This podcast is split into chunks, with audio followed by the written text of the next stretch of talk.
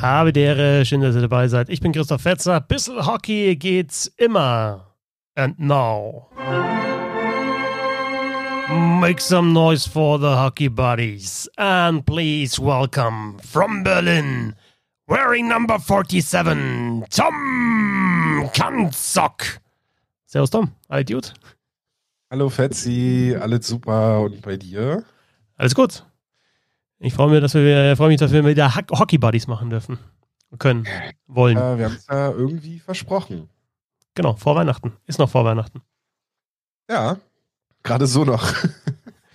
ja, so langsam wie mein Internet hier, der Upload funktioniert, wird die Folge wahrscheinlich dann, wenn wir jetzt wieder drei Stunden quatschen, dann tatsächlich auch erst zu Weihnachten dann auch online sein. ja, die Hockey Buddies. Äh, wir haben ja schon mal eine Sendung hier über Bissel Hockey gemacht. Hockey Buddies gibt es ja schon länger wer äh, diesen Podcast zum ersten Mal hört. Also wenn ihr jetzt euren Podcatcher komplett voll habt mit Eishockey-Podcast in der Phase, was ja äh, tatsächlich äh, sein kann momentan, stresst euch nicht, lasst den hier liegen, hört ihn an am 28., 29. zwischen den Jahren im neuen Jahr. Überhaupt kein Stress. Vielleicht vor dem NHL-Start, aber wir sprechen nicht über aktuelle Themen. Wir haben uns wieder vorgenommen, wir heben uns ein bisschen ab von dem aktuellen Geschehen und sprechen einfach so, ja, jeder schlägt so zwei Themen vor über die er gerne mal quatschen würde. Völlig unabhängig von dem, was gerade in der DL passiert oder in der NHL oder mit Corona oder sonst was. Das war ja auch der ursprüngliche Plan mal, ne? So war eigentlich das ursprüngliche Konzept, ja. Und da sind wir dann irgendwie von abgekommen. Mehr oder weniger. Wir, wir haben dann schon immer mal wieder so dann doch den, den starken Nerd-Talk reingebracht, aber wir haben gerne auch mal über aktuelle Themen gesprochen glaube, die 14 in 14 war auch eine Hockey Buddies äh, Geburt. Habe ich, auch, ähm, äh, hab ich auch beim ersten Mal gesagt. Ja, Und ich habe dich auch also, gefragt, ob ich es übernehmen darf, ob ich es machen darf, regelmäßig. Ja, ist ja ein super Format, da habe ich ja keine Schmerzen mit, wenn, wenn du die dann einfach übernimmst. War ja aber trotzdem wirklich deine Idee, oder du hast gesagt, wir könnten das mal machen. Und jetzt mache ich es halt. Ja, auch äh, abgeguckt von äh, Mr. Friedman, ne? 31 Thoughts, meinst du? Ja. Oder 31 and 31. Ja, aber also deswegen sage ich ja, es gibt jetzt wirklich momentan so viele Podcasts, die sich um aktuelle Themen drehen. Also ihr habt ja auch bei den Eisbären-Nerds jetzt dann äh, die tollen kurzen Wechsel, wo ihr fast auf jedes Spiel dann oder fast nach jedem Spiel dann, ich habe jetzt gehört, einmal die Woche ist ja auch cool, einfach dann aufs aktuelle Geschehen blickt, äh, schaut Tenant News einmal die Woche, ähm, eher sportpolitische Themen. Äh, ich mache die 14 und 14, die Eishockey-Show gibt es, die anderen Podcasts zu unterschiedlichen Mannschaften, EisZFM und wie sie alle heißen. Insofern, ja, lass uns doch einfach so ein bisschen abnörden Wir halt haben wieder. Jetzt sogar sowas wie Spitten Chicklets auf Deutsch. Äh, genau, äh, Ben Dionis. Sorry, Ben, ben Dionis. Dionis genau, ist doch ja. eigentlich so vom Konzept oder von der, von der Art her ein bisschen nah an Spitten Chicklets. Genau. Das meine ich nicht mal böse, sondern. Na, schon ja. Also die Kombination ist auch gut. Ich habe noch nicht alles nachgehört jetzt, äh, aber ich, ich finde die, also die Kombination mit, mit Dani und Usti finde ich schon, finde ich schon cool. Was hat immer also ein bisschen wenig Frauengeschichten, bisschen wenig Saufgeschichten. Kommt Dafür noch. aber halt die Vernetzungen, die deutsche Eishockey-Szene und gute Interviews. Ja, und das Ding ist halt tatsächlich, wenn du halt einfach so einen Ex-Spieler mit dabei hast, der auch bekannt ist, dann glaube ich, erzählst du als aktueller Spieler einfach ganz anders, weil du denkst, ja, von dem habe ich jetzt nichts zu, in Anführungsstrichen, befürchten. Ne? Ja. Und, und, und dann kommt vielleicht auch mal so eine Nachfrage, ähm, nach der sich halt dann ähm, ein, ein aktueller Spieler einfach mehr öffnet oder einfach ein bisschen mehr plaudert. Insofern ja. Grüße äh, an die Kollegen Ben Dionys. Natürlich habe ich jetzt noch nicht so in meine, im Kopf in meine Heavy Rotation von Eishockey-Podcasts mit aufgenommen, aber müsste da schon drin sein. Ist wahrscheinlich ab jetzt auch richtig drin. Hat ja auch da den Vorteil, dass man das nachholen kann. Genau, genau. Das sind auch keine unbedingt ja, ganz aktuellen Podcast vorbei. Jetzt haben sie Janke gehabt, ne? Der hat da seine Bude gemacht und Penalty verwandelt. Sie das habe ich nicht sofort gehört, aber ja, weiß ich schon. Habe ich auch noch auf, auf äh, Halde liegen. Mit Hashtag, Hashtag Charlie Love oder was weiß ich. Oder Free Charlie. Free Charlie, genau. Free Charlie. Äh, übrigens auch, äh, ich sitze gerade noch an den Finishing Six, die will ich eigentlich auch schreiben. Äh, kriegt, glaube ich, Janke ein eigenes, ein eigenes Kap ja, Kapitel oder einen eigenen Punkt. Äh, geiler Penalty, muss man wirklich sagen. Also, und äh, es gibt nicht so viele Spieler in der Liga, die den so reinzocken können und die genau wissen, glaube ich, was sie machen oder vielleicht so zwei, drei Optionen haben. Und da hat man schon gemerkt, das ist jetzt nicht irgendwie Zufall bei dem Penalty. Ja. Jetzt sprechen wir doch schon wieder über aktuelle Themen, egal. Nee, wir, haben, wir haben bis jetzt, wir, wir haben gesagt, wir machen es so. Jeder überlegt sich zwei Themen, so über ein paar Wochen auch mal, über die er einfach sprechen will, die ihm auf dem Herzen liegen. Und dann ja, hat natürlich derjenige, der das Thema vorschlägt, so ein bisschen einen Hut auf dann, aber da, der andere kann natürlich darauf eingehen. Und ich, ich lasse dir natürlich äh, den Vortritt jetzt bei, bei deinem ersten Thema. Ach, ist ja, also, äh, weil wir vorhin über, über Vorbereitung gesprochen haben, ne? Ich habe ich hab mich doch vorbereitet. Oh, Hockey Plays and Strategies. Habe ich auch. Ja, ähm, also ich habe nochmal mir das Hockey Plays and Strategies aus dem Regal genommen. Ähm, und zwar, weil ich in meinem ersten Thema ganz gerne über Systeme im Eishockey sprechen möchte, weil ich glaube, dass es, weil mein erstes Thema dann ganz gut zu deinem ersten Thema hinleitet.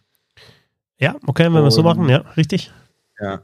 Und äh, es gibt so ein großes Thema, was mir, was mir seit Jahren, eigentlich so seitdem ich so immer mehr in diese Hockey-Nerd-Blase und dieses, äh, dieses Bloggen und Schreiben und mit anderen Super-Nerds quasi drüber diskutieren, indem ich, in, dass ich immer wieder reinrutsche. Was mich halt total ärgert, ist, dass es, ähm, dass wir das in Deutschland teilweise oder generell im Eishockey nicht wirklich hinbekommen, das System Eishockey zu erklären. Man hört immer nur von verschiedenen Mannschaften, das ist unser System und wir spielen unser System gut oder wir haben in unserem System nicht genau das gemacht, was wir machen wollten. Ähm, unser, äh, ja, wir haben genau unseren Stiefel runtergespielt. Und wenn wir äh, gerade jetzt in Deutschland schauen Richtung Fußball zum Beispiel, dann haben wir super viele Blogs. Wir haben, äh, wir haben die, wir haben die Übertragungen in den öffentlich-rechtlichen bei WMs, die sich dann vielleicht teilweise zu intensiv mit einzelnen Details aus einem System beschäftigen, die dann vielleicht zwei, drei Wochen später, ich sag nur Packing, schon wieder überholt sind oder die vielleicht dann doch einfach überbewertet waren in, in der Berichterstattung. Im Eishockey findet das aber so selten statt oder man, es, es, findet eigentlich fast gar nicht statt. Es werden mal hier und da Sachen erklärt und wird mal gesagt, oh ja, hier der erste äh, Stürmer, der da gut vorcheckt. Aber wir haben nicht wirklich was, was uns Systeme sehr gut erklärt und es ärgert mich. Und wir werden das jetzt hier auch nicht in dem Podcast, äh, also da, dann, dann haben wir wirklich das Problem mit deiner Uploadzeit. Wir werden jetzt auch nicht detailliert auf alle Systeme und alle Unterformen eingehen, aber ich finde schon, dass man zumindest mal drüber diskutieren kann, dass Systeme im Eishockey keine Raketenwissenschaft sind. Ja, aber also der erste Punkt ist doch schon mal die Verwendung des Wortes. Ne? Also wenn du jetzt im Fußball von einem System, eigentlich ist ja der richtige Ausdruck äh, Formation sprichst, dann sprichst du halt einfach mal von der Anordnung der Spieler schon mal. Wenn du im Eishockey von System, das ist einfach so weil einfach das Wort dann einfach so nebulös ist. Deswegen kommt es einem vor wie Rocket Science, glaube ich. Weil im Endeffekt, ja, welches System spielt in München? Welches System spielen, spielen denn die Eisbären? Sagen wir mal in einem Wort, welches System die spielen. So funktioniert es halt im Eishockey einfach nicht, ja, genau. weil es einfach so, so, so, ein, so ein dynamisches Spiel ist und, und einfach auch die, die Positionen nicht so starr sind wie zum Beispiel im Fußball oder weniger starr als im Fußball. Deswegen musst du halt sagen, okay, das ist ein Element dieses Systems und das ist ein Element dieses Systems. Dieses ein System von einem Trainer besteht ja einfach aus verschiedenen Elementen, die nicht mal der, ein, der Head Coach alleine wahrscheinlich reingebracht hat. Er bringt ja sogar noch Powerplay, Penalty Killing, was vielleicht ähm, Co-Trainer machen, bringt er ja in das komplette Paket damit rein. Im Endeffekt gibt es also das System Don Jackson. Also das gibt es in dem Sinn. So, also natürlich hat er äh, ganz klare Vorstellungen, wie er coacht und wie er spielen lassen will. Aber es sind halt einzelne Elemente, die wichtig sind. Ja, genau, absolut. Und was, was ich dann, was, was, was mich dann so stört, ist, dass es zum einen fehlen mir so die Charaktere, abseits von Bloggern vielleicht, sondern auch einfach Experten, die ja zum Beispiel bei euch bei Magenta Sport in der Übertragung mit dabei sind.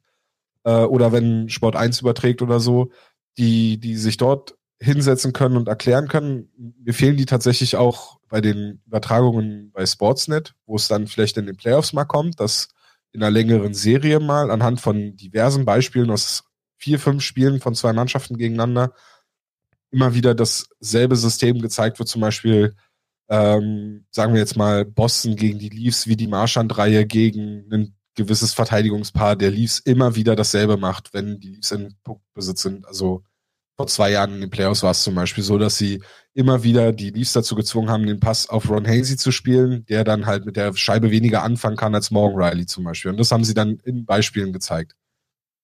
Ähm, aber sonst, wenn man so versucht, Teams zu analysieren, fällt es schon schwer. Und das ist natürlich auch, sag ich mal, für Nerds, Hockey-Nerds, schwieriger, das so im Detail zu erklären, weil du, wie du gesagt hast, ne, es ist die, die Systeme unterscheiden sich schon mal allein in dem, welche Spielsituationen wir vorfinden, wo befindet sich die Scheibe, wie ist die Mannschaft vielleicht gerade in ihrer Aufstellung, hat sie die Scheibe gerade verloren, die Scheibe tief gespielt. Natürlich, du hast verschiedene fluide Bewegungen, aber am Ende des Tages gibt es halt gewisse Grundvoraussetzungen, die jede Mannschaft erfüllen möchte oder beziehungsweise möchte jede Mannschaft einen gewissen, eine gewisse Art Vorcheck zum Beispiel spielen. Vielleicht können wir das ja so schon mal aufbrechen. Wir können ja sagen, also ich, ich würde tatsächlich, ich, ich ja? würde tatsächlich, also wenn man es jetzt mal ganz grob macht, würde ich halt vier Elemente nehmen. Ne? Also einmal natürlich der Aufbau der eigene. Wie baust du einen, Angriff auf? Da gibt es halt verschiedene, verschiedene Möglichkeiten, ähm, wie du aus dem, aus dem eigenen Drittel rauskommst. Wie, vielleicht kann man noch dazu nehmen, wie kommst du ins gegnerische Drittel rein? Also wenn du den, den eigenen Angriff nochmal, nochmal unterteilst. Vorcheck kann man rausgreifen und halt Powerplay und Penalty Killing, Special Teams. Dann hast du schon fünf Situationen und dann ist das schon eigentlich komplex genug, ne, wenn du das alles dir anschaust. Ich habe sogar noch zwei dazu. Hast sogar noch zusätzlich zum Vorcheck hast du Neutral Zone. Da kannst du sogar Neutral Zone sogar noch Vorcheck und Backcheck unterteilen. Dann hast du das Spiel in der eigenen Zone, ohne Puck. Dann hast du also das normale Backchecking, wenn du so willst. Also du hast schon verschiedene Elemente, viele Elemente, die da mit reinspielen. Aber ich finde gerade so eine Sache wie einfach nur Vorcheck im gegnerischen Drittel, das lässt sich eigentlich sehr leicht erklären. Also, aber, wenn man sich das mal im Detail anschauen möchte. Aber wenn du, also wenn du jetzt sagst, dass dir fehlt es auch bei, bei Übertragungen, dann würde ich da tatsächlich sagen, wenn du dann dann irgendwie anfängst mit irgendwelchen Regroups und sonst was und, und ähm, wahrscheinlich jedes Drittel dir anschaust, dann wird es schon wieder zu kompliziert. Du, du willst es ja eigentlich so haben, dass bestimmte Elemente runtergebrochen werden. Da würde ich tatsächlich mal beim Vorcheck äh, anfangen, ne, weil man den eigentlich gut erkennen kann. Weil man den auch gut anhalten kann und dann sagen kann, okay, so ist halt das Vorchecking-System in dem Fall. Ich fände es halt einfach glaube ich, aus meiner Perspektive einfach mal spannend, wenn wir ähm, einen der Magenta-Experten hätten, der dann vielleicht mit so einem digitalen Stift mal in einer Wiederholung äh, reinschreibt, so das ist F1, also der erste Stürmer, der hat die und die Aufgabe, also und erklärt dann, das ist seine Aufgabe, das ist deswegen spielt spielen die Eisbären jetzt in der Situation einen 1-2-2 Vorcheck, der 1-2-2 Over heißt oder, oder Wheel oder was auch immer, also diese Unterform, die du ja in den Vorchecks da noch hast. Und dann erklärt er halt einfach, okay, Standbild. Und dann hast du, die Möglichkeiten gibt's ja. Und dann kann er erklären, okay, der F1 hat die und die Aufgabe, die Scheibe, den Puck in die Ecke zu, zu forcieren. F2 hat die, hat die Aufgabe, die Mitte zuzumachen, F3 und so, und so weiter. Du weißt, worauf ich, wo, wo es hingehen soll. Ja. Ich glaube, sowas fehlt mir. Die, Zusätzlich zu den ganzen Blogs und sonst was, was wir noch so erklären könnten. Aber die Frage ist ja, ob Magenta Sport dafür das richtige Publikum hat. Ne? Ob das die Leute tatsächlich, also ich weiß, dass es dich interessiert, mich würde es auch interessieren. Die Frage, ob, ob das überhaupt so, so gewollt ist. Es ist, immer die, es ist immer die Frage, wie viel, wie viel davon bringst du mit rein in eine Übertragung? Ähm, stimmt schon, im Fußball ist es mehr geworden, denke ich. Und äh, du hast auch, was ich weiß, Sky irgendwie so einen Erik Meyer oder so, der dann halt da rumschiebt und, und, und irgendwie sein, sein, seine Tafel hat, seine Taktiktafel, beziehungsweise halt sein, schon ja, von, von der Technik her ein bisschen aufwendiger. Ich, ich weiß es tatsächlich nicht, ob der, der, der durchschnittliche Eishockey-Fan in Deutschland dann da irgendwie einen Fortschritt erklärt haben will. Ähm, aber klar, es ist halt immer so, auch beim, beim Sender, das, was du sendest, das äh, muss halt angeschaut werden. Also kannst du natürlich als Sender immer, das ist auch beim Kommentieren, so ist meine Herangehensweise. Ähm, ich, ich kann mir selber aussuchen, was ich sage und über, worüber ich sprechen will, weil ich mache da ja die Musik im Endeffekt, ich spiele Instrumente und alle anderen hören halt zu oder irgendwann hören sie vielleicht nicht mehr zu, aber du, du hast zumindest die Möglichkeit, mal als Sender das äh, natürlich anzubieten, das stimmt schon, ja. ja. Ich glaube, darum, also am Ende des Tages ist es ja auch nur ein Angebot, ein zusätzliches Angebot, was man, was man bereitstellt. Und es ist, glaube ich, also schon nicht nur aus meiner Perspektive, jetzt sage ich, also, weil, ne, sondern glaube ich auch aus allgemeiner Fansicht natürlich besser, als wenn der Experte nur dabei sitzt und sagt, wow, wow, wow, toller Pass, wow. Ne? Also natürlich muss es das auch brauchen, du brauchst auch die Emotionen, aber ich finde, ja, wir sind jetzt mehr, wir sind mehr in der Diskussion, wie eine Eishockey-Übertragung für mich aussehen müsste. es ging ja, sollte ja eher um Systeme gehen. Ja, dann, ich, mein größter Anhaltspunkt ist halt, dass ich, dass ich schade finde, dass sich der Sport so schwer tut, darin, sich selber zu erklären. Das ist immer mehr so, das ist einfacher, natürlich ist es einfacher über Moral und über irgendwelche Sachen, die man analytisch jetzt nicht vielleicht hundertprozentig greifen kann, zu sprechen, als über ja, Sachen, die auf einer Taktiktafel passieren. Ja. Ich denke, die Kunst ist, und ich habe das in letzter Zeit ja so ein bisschen versucht, das dann tatsächlich runterzubrechen und sich einzelne Elemente rauszugreifen, was vielleicht mal gut funktioniert, was vielleicht in der äh, Saison davor nicht funktioniert hat, was sich geändert hat, was man sieht. Also meinetwegen, ich fand jetzt auffällig, wie wie Schwenningen zum Beispiel, das Spiel gegen die Eisbären habe ich ja gesehen, in Schwenningen, wie die halt vorchecken. Anders als ja. in den vergangenen Jahren, dass sie halt da einfach aktiver sind, dass sie halt eben auf jeden Fall zwei Mann bringen und dann aus meiner Sicht zum 2-3 Vorcheck spielen. Das ist ja auch immer so ein bisschen fließend, ist jetzt 2-1, 2-2-3, ne? Also, mhm. weil, weil halt einfach äh, die Spieler sich auch bewegen. Aber auf jeden Fall ist ja schon mal entscheidend, ob du zwei Mann da nach vorne schickst oder halt nur einen und die anderen warten ab. Oder auch wie halt eine Mannschaft mit Scheibe spielt, ob sie mehr einfach äh, reindammt oder ob sie auch wirklich versuchen, mit Scheibenbesitz nach vorne zu kommen. Oder jetzt ja. eben halt bei, bei Special Teams, Powerplay, Unterzahl, was machen die einzelnen Spieler gut, wer hat überhaupt wo seine Qualitäten. Und das ist halt schon Arbeit, sich da reinzufuchsen und halt zu schauen, wer schießt eigentlich von wo Tore und wer ist wo gefährlich und, und wer bereitet von wo vor und warum spielt er jetzt gerade auf der verkehrten Seite eigentlich, weil er da seine Stärken nicht ausspielen kann und so weiter da, da musste ich halt schon reinfuchsen. Aber ähm, ich glaube, da, das ist halt der erste Schritt. Du machst es ja auch. Also ich meine, das ist, äh, es gibt schon Leute, die sich damit beschäftigen und halt äh, das, das, versuchen. Ähm, es ist vielleicht jetzt noch nicht so. Ich, ich kann mir vorstellen, dass es so wird wie beim Fußball. Ja? Das ist halt einfach, im Fußball war halt einfach da Spielverlagerung die, die treibende Kraft. Und jetzt schau, also Tobi Escher ist einer der, der, schon einer der bekannteren Buchautoren jetzt in, in Deutschland und äh, Fußballexperten und nicht nur unbedingt in der Twitter-Bubble, sondern halt jetzt auch schon, was ich, Spiegel-Bestseller.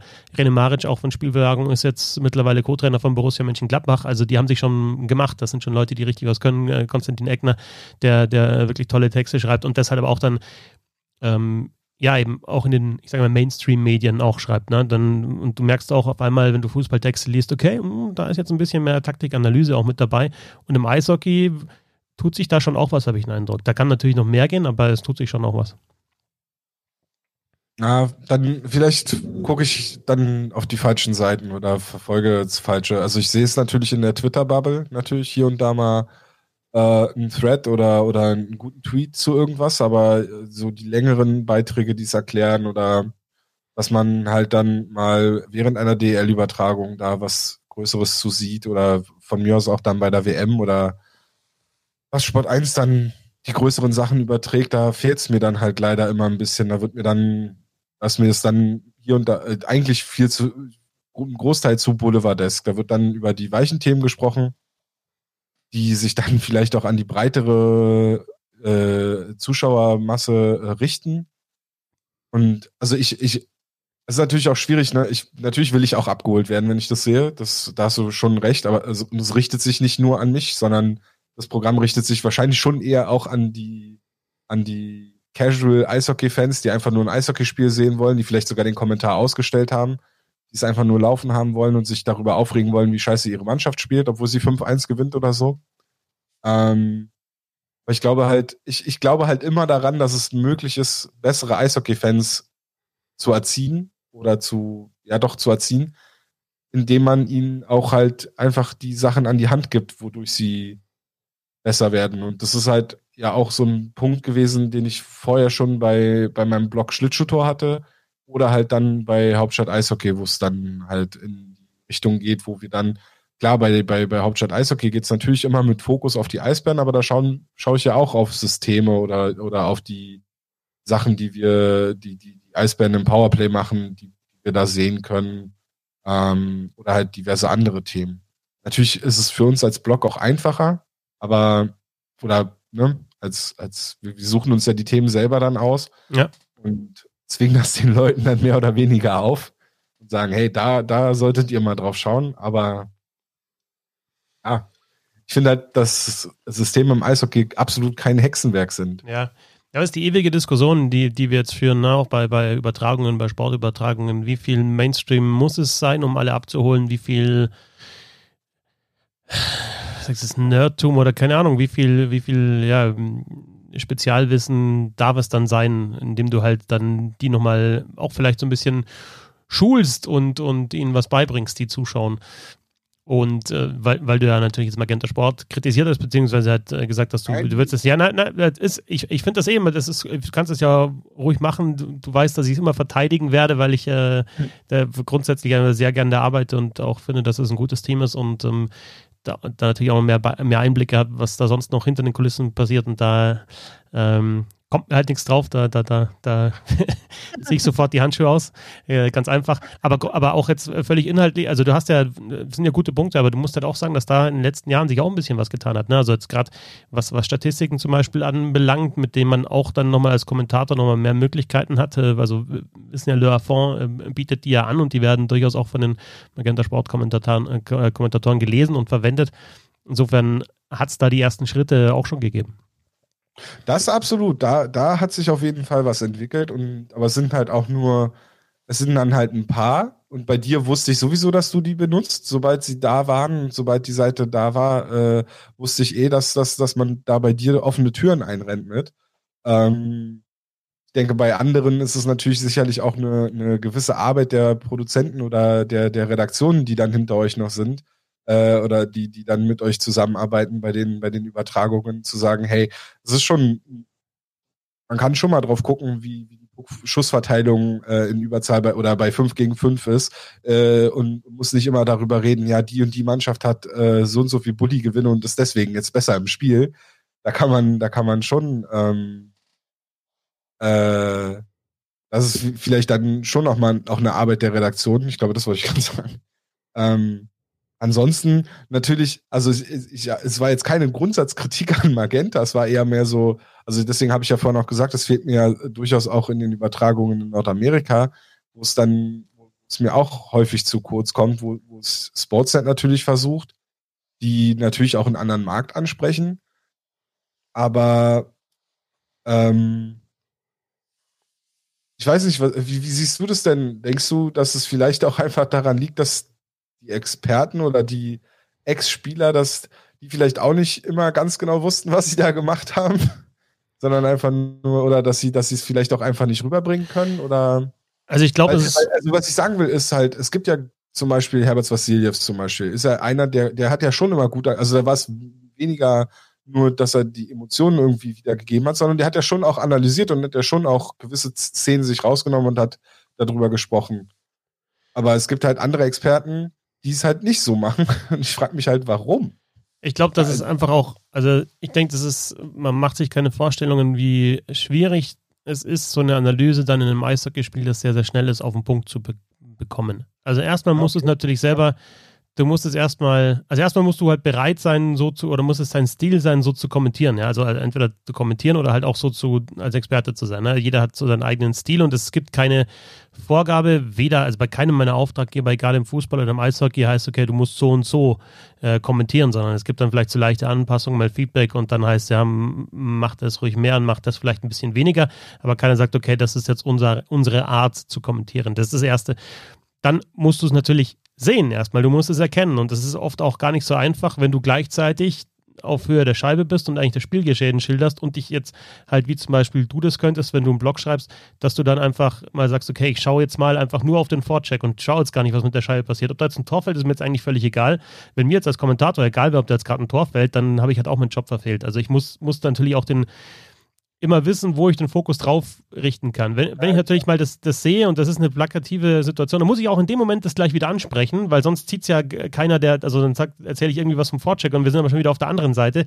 Dann denkt, denkt sich jeder, was erzählt der gerade? Ich sehe das gar nicht. Also diese Bild, äh, Ton-Bildschere, von der man immer spricht, es muss halt dann immer auf den Punkt analysiert sein. Es geht, äh, es geht so, so schnell, dann kommt die Zeitlupe, du musst dann da drauf sein. Also sag mir auch in Nordamerika einen anderen als, als Ray Ferraro, ja, der, der das wirklich äh, richtig super macht, dann, also da gibt es auch nicht so viele, ne? Und, äh, und dann, dann ist es halt einfach ein spezielles Talent auch und du musst, die, musst halt die Bereitschaft haben, das auch so zu machen. Das äh, stimmt allerdings, ja, da hast du einen guten Punkt. Aber dann äh, bleiben am Ende ja auch immer noch die Drittelpausen. Das stimmt, ja. Und dann ist, und da ist aber dann auch wirklich immer die Frage, was, was was willst du da machen? Ja, du machst ja auf jeden Fall, Werbung ist immer in der Drittelpause, du, du willst auch ähm, andere Spiele zeigen, du willst Rückblicke zeigen, du willst ja vielleicht mal was, was Auflockerndes auch zeigen und dann ist es, ist es halt eine redaktionelle Entscheidung, wie viel Analyse die du dann, du dann wirklich machst und also ich fände es auch total geil, wenn man halt einfach ein spezielles Tool hat, wo man wirklich dann mal was zeigen kann. Ähm, es ist halt, halt auch wieder ja, kostet halt wieder, ne, wenn du so ein Tool anschaffst und dann nimmst du es auch wirklich her und gibt es auch wirklich jemanden, der es hernehmen kann und der das erklären kann. Ähm, klar, kannst dann sagen, also ideal wäre es aus meiner Sicht, und das ist wirklich meine komplett persönliche Sicht, und da äh, ist mir immer ein Beispiel gut in Erinnerung geblieben. Im Fußball 2014 war ich am Anfang der Weltmeisterschaft, war ich in Kanada und hat CBC die Weltmeisterschaft übertragen und die haben dann wirklich vor jeder Übertragung oder bei jeder Übertragung hatten so, hier so ein Mix aus. Die hatten natürlich Interviews, die hatten so Social Media, irgendwelche jubelnden Fans und solche Bilder, die es halt kennst bei großen Turnieren. Ja, also einfach was für die Seele, sage ich jetzt mal. Aber die hatten auch immer so eine ganz kurze taktische Analyse und da hat, hat, hat, einen, hat einen guten Experten, der sich halt eine Sache rausgegriffen hat, gesagt hat, okay, da müsst ihr jetzt drauf schauen vor dem Spiel, in der Pause, okay, das und das ist gut gelaufen, das weniger gut. Also aus meiner Sicht muss es halt immer ein guter Mix sein. Und also ich persönlich finde, klar, kannst du doch mal mehr Analysen mit einbringen und vielleicht auch wirklich mal schaffen zu erklären, wie, wie eine Mannschaft spielt. Ähm, haben wir den Punkt durchdiskutiert? Aber, Darf ich dir die Orgel geben? Nicht, noch nicht. Ja, ich, wollt, ich wollte eigentlich jetzt die Überleitung zu deinem Punkt machen. Mach! ja, und zwar, weil, weil wir, äh, wo es noch, noch um Systeme und nicht um Übertragungen ging, äh, haben wir ja gesagt, dass, dass äh, viele, also dass das grundsätzliche System im Eishockey ja sehr schon auch unübersichtlich sein kann und, und nicht so eindeutig, dass man sagen kann, die Mannschaft spielt genau immer genau das. Wo das allerdings anders ist, wo man schon genau den Plan eigentlich ja, zu 90 Prozent erkennen kann bei den Mannschaften, ist ja in den Special Teams. Das war der Punkt, den du heute ansprechen wolltest. Genau, ich wollte über das Powerplay sprechen, weil ich mich halt da in letzter Zeit ein bisschen mehr beschäftigt habe und jetzt auch äh, aktuell. Ja, na, schon länger, schon länger auf ja. jeden Fall, aber jetzt halt in letzter Zeit ein bisschen konkreter auch mit, mit DL. Ähm, ganz konkret jetzt mit den Eisbären, ja, weil wir da auch öfter gesprochen haben, weil ich mir gedacht habe, wenn du so, ein, so einen Kader hast, wie die letztes Jahr gehabt haben und dann sind drei Mannschaften halt nur schlechter in der Powerplay-Quote, drei, drei Mannschaften schießen nur weniger Überzahltore, also ähm, 2018, 19, äh, 2019, 20 meine ich jetzt und auch beim Magenta Sport Cup hat sich das ja fortgezogen, äh, weitergezogen, dass die Eisbären Berlin einfach nicht gut waren in Überzahl. Und du dir halt dann schon Fragen stellst, warum nicht und äh, sind die Spieler überhaupt richtig eingesetzt und äh, in dem Fall ist es halt tatsächlich so, dass es da schon auch einfach Dinge gibt, die ich nicht verstehe, ja, dass du halt äh, spezielle äh, Spieler, die ja eine, eine, eine, ganz klare Stärke schon auch gezeigt haben, in der Liga einfach nicht gemäß dieser Stärke einsetzt, sondern sie anders äh, auf einer anderen Position spielen lässt. Also äh, zum Beispiel Max Sängerli, der ja aus Bremerhaven nach Berlin gekommen ist, um, um halt ein Spielmacher zu sein und äh, das äh, vor allem in Überzahl sehr, sehr gut kann und da halt immer als Rechtsschütze von der linken Seite aufbaut. Ob jetzt vom Bullykreis, also dieser Halbbande, oder eben dann auch von, von, der, von der Torlinie, ist jetzt erstmal dahingestellt, aber halt von der linken Seite und halt dann in Berlin am Anfang bei den Eisbären auf der rechten Seite gespielt hat. Und ich mir gedacht habe, ja, da, da, von da sind die Pässe halt nicht so gefährlich und ein Shooter ist er auch nicht, also da ist er im Endeffekt verschenkt. Und ähm, ich finde es interessant, dass die Eisbären das jetzt innerhalb von wenigen Wochen angepasst haben, dass sie natürlich jetzt eine Überzahl haben, das mit, also eine erste Powerplay-Formation, äh, die mit White, Foucault, Fiore und Sängerli vier neue Spieler hat und nur McKiernan, der hinten Verteidiger spielt, ist, ist letztes Jahr schon da gewesen. Und trotzdem funktioniert es halt gleich im ersten Spiel. Sie machen zwei Überzahltore und du siehst halt, jeder kennt genau da seine Position, jeder weiß was, genau, was zu tun ist. Foucault schießt da einfach gut von der rechten Seite aus dem Pullykreis, also stell ihn da hin und gib ihm die Scheibe und dann rums drauf. Und, und Fiore spielt halt aktuell da im Slot, weil er auch ein guter Shooter ist, aber vielleicht ein, es ist ja auch, wer gut schießt, ist nicht unbedingt sofort ein guter One-Timer-Schütze, ja. Also Föderl dachte ich früher auch immer, den musst du doch links in den Bullykreis stellen. Aber es ist gar nicht so seine größte Stärke da, den Pass zu bekommen und dann auszuholen, den One-Timer zu schießen, sondern der schießt vielleicht eher aus der Mitte, ja, Quick Release, so wie er jetzt auch das Tor geschossen hat äh, gegen Bremerhaven, einen Rückpass und dann kriegt er auf den Schläger, macht einen Handgelenkschuss oder er schießt halt, er, er kommt aus dem, aus dem Lauf. Deswegen finde ich auch wichtig, sich anzuschauen, wie schießt jemand Tore. Ja? Jemand macht 20 Tore und ähm, macht er die jetzt macht er 13 davon, indem er drei auszockt und dann den reinlöffelt oder macht er halt einfach 13 davon, weil er genau richtig hinfährt, dann irgendwo steht und den Pass bekommt und das Ding dann reinschnalzt, ne? Ja. Also es ist ja, äh, ich muss einen Zusatzpunkt ja noch nennen zu deinen, äh, da sind jetzt vier neue Spieler im, im Eisbären Powerplay. Äh, von den vier neuen Spielern sind ja auch noch mal drei, die im Magenta Sport Cup gar nicht für die Eisbären gespielt haben. Also die haben ja quasi äh, in der Quarantänezeit, die sie ja noch hatten, und in, den, in, der, in der Zeit, die bis zum Saisonstart war, haben sie ja noch mal, haben sie ja ihr Powerplay quasi komplett neu aufgebaut. Also äh, da hat er jetzt dann am ersten Spieltag gegen Bremerhaven halt die vier, die du angesprochen hast, Fiore, äh, Sängerli, Foucault und White gespielt und äh, am, an der blauen Linie war ja McKiernan, der ja im Magenta Sport Cup überhaupt nicht im Powerplay oder wenig im Powerplay gespielt hat. Und es war schon interessant zu sehen, wenn wir jetzt bei den Eisbären bleiben, dass sie da ja auch, äh, egal, also immer wenn sie im Powerplay waren, haben sie immer diese Formation als erstes aufs Eis geschickt. Das ist auch so ein kleiner Stilwandel im Vergleich zu den Jahren vorher, wo sie halt dann ja irgendwie in ihrer Rotation geblieben sind, beziehungsweise das so ein bisschen angepasst hatten. Aber sie hatten so die eine erste Formation, die aufs Eis musste, wenn es heißt, Eisbären sind in Überzahl. Ähm, und dann war es tatsächlich so, dass da äh, fünf ihre Positionen hatten. Natürlich in den Positionen ein bisschen auch rotiert haben. Deswegen hat Sängerli zum Beispiel das zweite Tor, zweite Powerplay-Tor, also das Tor von äh, White, äh, dann von hinterm Tor äh, vorbereitet, äh, aber da halt auch für einen One-Timer aufgelegt, was aber halt einfach aus der, aus der, ähm, aus der Kombination und aus dem, aus dem Spielfluss halt entstanden ist, dass das Sängerlied da hinterm Tor war.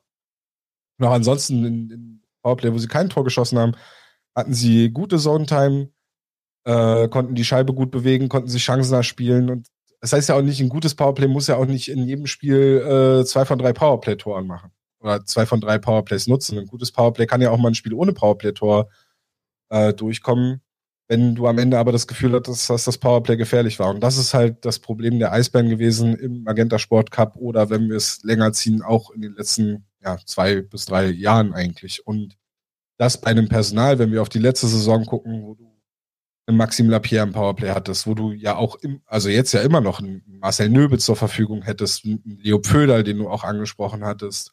Äh, selbst ein André Rankel hat einen sehr, sehr guten Schuss.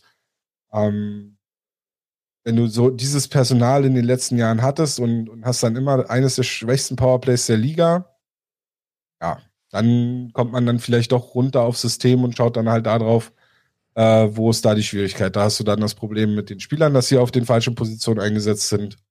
Dann hast du das Problem, dass die Breakouts nicht gut sind, beziehungsweise dass sie nicht keine guten Entries haben. Ich finde die Optionen, die sie sich jetzt geben, beim Entry immer noch nicht gut. Ich bin absolut kein Fan vom Drop Pass in der Neutral. Sprechen wir gleich noch drüber. Sprechen wir gleich noch drüber. Ja, bitte. Ähm, und es geht dann halt auch darüber, dass ihre Formation in der offensiven Zone ähm, teilweise nicht erkennbar war. Äh, mir wurde dann, ich hatte ja gesagt, dass, sie, dass ich das Gefühl habe, sie spielen eine Art 3-1-3-1. Äh, also damals noch, da hieß es dann, nee, das ist eigentlich ein anderer Plan. Fand ich dann noch schlimmer. Jetzt ist es, jetzt ist es ein 1-3-1. So, und äh, ja, mit klarer Rollenaufteilung und äh, ja, scheinbar auch mit dem richtigen Personal. Was jetzt dann auch anders als zum Magenta Sport Cup, auf den richtigen Positionen steht. Also Dropout schauen wir gleich, äh, Drop, äh, Break, äh, Breakout schauen wir gleich noch drauf und dann insgesamt Aufbau, vielleicht noch kurz zum System dann im gegnerischen Drittel zur Aufstellung. Klar gibt es da auch natürlich mehrere Möglichkeiten. 1-3-1 hat sich mittlerweile halt einfach eingebürgert, aber es gibt viele Mannschaften, die auch gut Powerplay spielen, die halt dann ähm, auch mal zwei Verteidiger im Hintern spielen, also die zwei verschiedene Aufstellungen haben in Überzahl und natürlich dann den Gegner auch ein bisschen verwirren. Ne? Dann musste sich der Gegner auf zwei verschiedene Aufstellungen noch irgendwie vorbereiten. Finde ich eigentlich von der Idee her auch ganz gut. Und dann ja. ist die Frage, wie du das Ganze mit Leben erfüllst. Und wenn wir dann von den Eisbären mal weggehen, äh, Bremerhaven hat jetzt wirklich über den Magenta Sport Cup heute haben sie, wir spielen gerade gegen Köln und ist glaube ich jetzt gerade vorbei, haben sie schon wieder ein Überzahltor geschossen. Also die schießen eigentlich im Endeffekt dann doch ein Powerplay-Tor pro Spiel. Diesen Schnitt haben sie momentan. Und da finde ich halt einfach auch ganz geil, dass du siehst, da ist ein ganz klarer Plan dahinter, die Box auseinanderzuziehen. Also die, die kommen rein ins gegnerische Drittel und dann weißt du, okay, jetzt da wird nicht gleich gefeuert, sondern erstmal erstmal versuchen sie da die, ja, diese vier Leute des Gegners ein bisschen auseinanderzuziehen. Da gibt es auch sowas wie, ich weiß nicht, ob es Thomas Propisch dann eine Falle nennt, aber ihr müsst mal drauf aufpassen, wenn Jan Urbers die Scheibe hat auf der rechten Seite, wie oft er einfach gegen die, in die Richtung Bande fährt oder in die Rundung und sich denkt, was willst du da eigentlich? Das ist völlig ungefährlich da. Und dann denkt sich vielleicht aber ein aggressives Penalty-Killing, geil, da ist eine Bande, da muss ich jetzt draufgehen, da muss ich, da muss ich jetzt raus, da setze ich ihn unter Druck, da kann ich die Scheibe vielleicht erobern. Genau das will der stellt seinen Arsch raus, spielt die Scheibe wieder zurück an die blaue Linie und auf einmal ist die Box halt komplett auseinandergezogen. Und ein Spieler, der nämlich auch in diese Falle getappt ist, ist raus aus der Viermann, ähm, aus der Viermann-Defensive des Unterzahlteams. Also das ist, das ist aus meiner Sicht, Propisch wird es wahrscheinlich nicht zugeben, wenn man ihn fragt, aber aus meiner Sicht ist das, ein, also ist eine ganz klare Falle, mit Absicht wird das so gestellt und wird das so gespielt. Und dann hast du den Bremerhaven zum Beispiel einfach auch ganz klar, wer hat wo seine Rolle. Also Jeglic wird ganz selten schießen. Der spielt halt wie Sängerli zum Beispiel da eben auf der linken Seite als Rechtsschütze und ist derjenige, der passt. Du hast äh, im, im, im Slot einfach mit Verlic noch einen auf der sogenannten Bumper-Position, der auch schießen kann. Das ist ja auch immer wichtig, noch eine zweite Option zu haben. Und du hast eine absolut erste Option mit Jan Urbers auf der rechten Seite als One-Timer-Schütze, eben wie Foucault im Bulli-Kreis, der da einfach einen guten Schlagschuss hat und ein gutes Timing und, und, und halt da seine Tore macht. Nur, und jetzt kommen wir zum nächsten Team. Mhm. München hat so einen One-Timer-Schützen in die letzten Jahre nicht gehabt. Die haben so eine geile Mannschaft, aber die haben keinen Schlagschuss One-Timer-Schützen. Einen Foucault, einen Urbas, einen Eisenschmied, der ja mal Top-Powerplay-Torschütze war, äh, 2018, 19 war das. Äh, so jemand wie Reimer früher war oder Greilinger oder diese One-Timer-Schützen einfach. Hä? Du kannst ja super Spieler haben, du kannst auch Leute, Spieler haben, die gut schießen können, aber die halt einfach nicht diesen Schuss einfach in ihrem Repertoire haben. Nach Querpass drauf, One-Timer. Was macht München in der vergangenen Saison? Halt einfach anders. Ne? Also die, die haben dann haben das, glaube ich, eingesehen und haben, haben das analysiert und gesagt, okay, wir haben den Schützen nicht, wir spielen es anders. Wir spielen es teilweise wirklich übers Zentrum hinten und, und versuchen da zu schießen und abzufälschen. Jetzt auch nicht nur auf einen Direktschuss, irgendwie so ein Abelshauser. Jetzt auch keiner, der irgendwie der zehn, zehn Schlagschlusstore schießt in einer Saison Überzahl. Aber halt ein Schuss für einen Abfälscher und was sie brutal aufgespielt haben, ist über die rechte Seite. Borg hat die Scheibe im Bulli-Kreis, spielt den flachen Pass vor den Torraum und dann kommt der Tap-In von Hager oder Elis, der sich halt einfach da gut positioniert, nur den Schläger reinrollt. Und das ist meine Frage an dich, ehrlich gesagt, im, jetzt im Powerplay. Nachdem wir jetzt die Jahre hatten, auch in der NHL, ja, Ovechkin, Leine, Pasternak, diese ganzen One-Timer-Schützen, die da ihre 15, 20 Tore schießen in Überzahl pro Saison. Glaubst du, dass es sich ein bisschen weiterentwickelt und man versucht, eben den Abschluss näher ans Tor hinzubringen, vielleicht eher aus dem Slot, vielleicht tatsächlich da jemand freizuspielen. Auch natürlich es nutzt, dass die Penalty Killer eigentlich denken, es kommt der Querpass rüber auf den, auf den Bullykreis und da kommt der One-Timer, also da ähm, ja das sozusagen vielleicht als Täuschung haben und dann und dann eben vors Tor spielen. Glaubst du, dass das mehr wird oder ist es jetzt tatsächlich bei München gewesen, weil die eben diesen Schützen nicht haben? Ich glaube, dass es sich in eine so ein Zwischending entwickeln wird, dass du Teams hast, die klar auf, die, auf den One-Timer spielen wollen. Mit der Option, diese, diese Option durch den Bumper und den Netfront Guy quasi äh, die beiden als Option zu haben. Also Erklär mal kurz, also Bumper in der Mitte, ne? Der also praktisch, also wenn du sagst 1-3-1, dann ist von der Dreierreihe der Bumper der in der Mitte und Netfront ist der, der entweder neben dem Tor steht und da auch äh, Pässe spielen kann oder der dann teilweise vors Tor geht, dass du halt abwälschen kannst oder halt dann eben da auf den schnellen Querpass vor dem Torraum lauert. Ja. Also du hast ja zum Beispiel selbst in, selbst wenn wir jetzt mal das Washington Powerplay auseinandernehmen, dann hast du ja da auch nicht nur als Ovechkin als Option, du hast Oshie auf der Bumper-Position, du hast Tom Wilson als Netfront, du hast äh, selbst John Carlson als Point Guy, also als Verteidiger, der oben steht und die Pässe verteilen kann. Selbst den hast du als äh, One-Timer-Option, wenn der Pass auf Ovi nicht verfügbar ist. Ähm, und Niklas Beckström halt der einzige, der klar auf jeden Fall nicht schießen wird im Powerplay, als äh, Playmaker auf der rechten Halbbahn, ne? also auf der rechten Seite, rechten Bullykreis. Ähm, aber wenn wir uns jetzt, wenn wir jetzt um, auf das Washington, wenn wir das Washington Powerplay mal als Beispiel nehmen, dann äh, hast du natürlich A, die erste Option ist immer der Royal Road Pass, also der Pass durch die Mitte, der ja quasi dazu dienen soll, den Torwart A in Bewegung zu bringen und die Verteidiger, den Verteidigern in den Rücken zu spielen weil du natürlich davon ausgehen musst, wenn alle Augen auf Backstrom gerichtet sind und alle quasi verhindern wollen, dass er den Pass in eine gefährliche Situation spielt, kann Ovi sich im Rücken in Position bringen für seinen One-Timer. wir lassen jetzt mal außer Acht, dass Ovi nicht zwingend in perfekter Position sein muss für seine One-Timer, aber wir, wir gehen. Die Scheibe muss irgendwie äh, fünf Meter in seine Nähe kommen und darf stehen, egal oder er liegt oder fliegen, ja. äh, völlig egal. Der, der watscht ja. einfach drauf. Ja. So. Aber gleichzeitig hast du halt dann die Option, die, die, die Backstrom sehen kann, dass er, dass er in der Mitte Oshi vielleicht für einen, für einen kurzen Pass und einen One-Timer äh, oder einen abgefälschten äh, harten Pass in der, in der Mitte hast, er hat, er kann natürlich die Scheibe hoch auf John Carlson spielen oder er spielt sie auf Tom Wilson oder er schießt halt Tom Wilson an oder macht halt so die, bringt halt so die Option. Ich glaube, dass sich das in den nächsten Jahren dahin entwickeln wird, dass du, also ich glaube, das 1-3-1 hat sich mittlerweile einfach als durchgesetzt. Wir sind weg von der Zwei-Verteidiger-Option zu so einer Art Schirm oder was auch immer, sondern ich glaube, das 1-3-1 werden wir die nächsten Jahre noch sehen.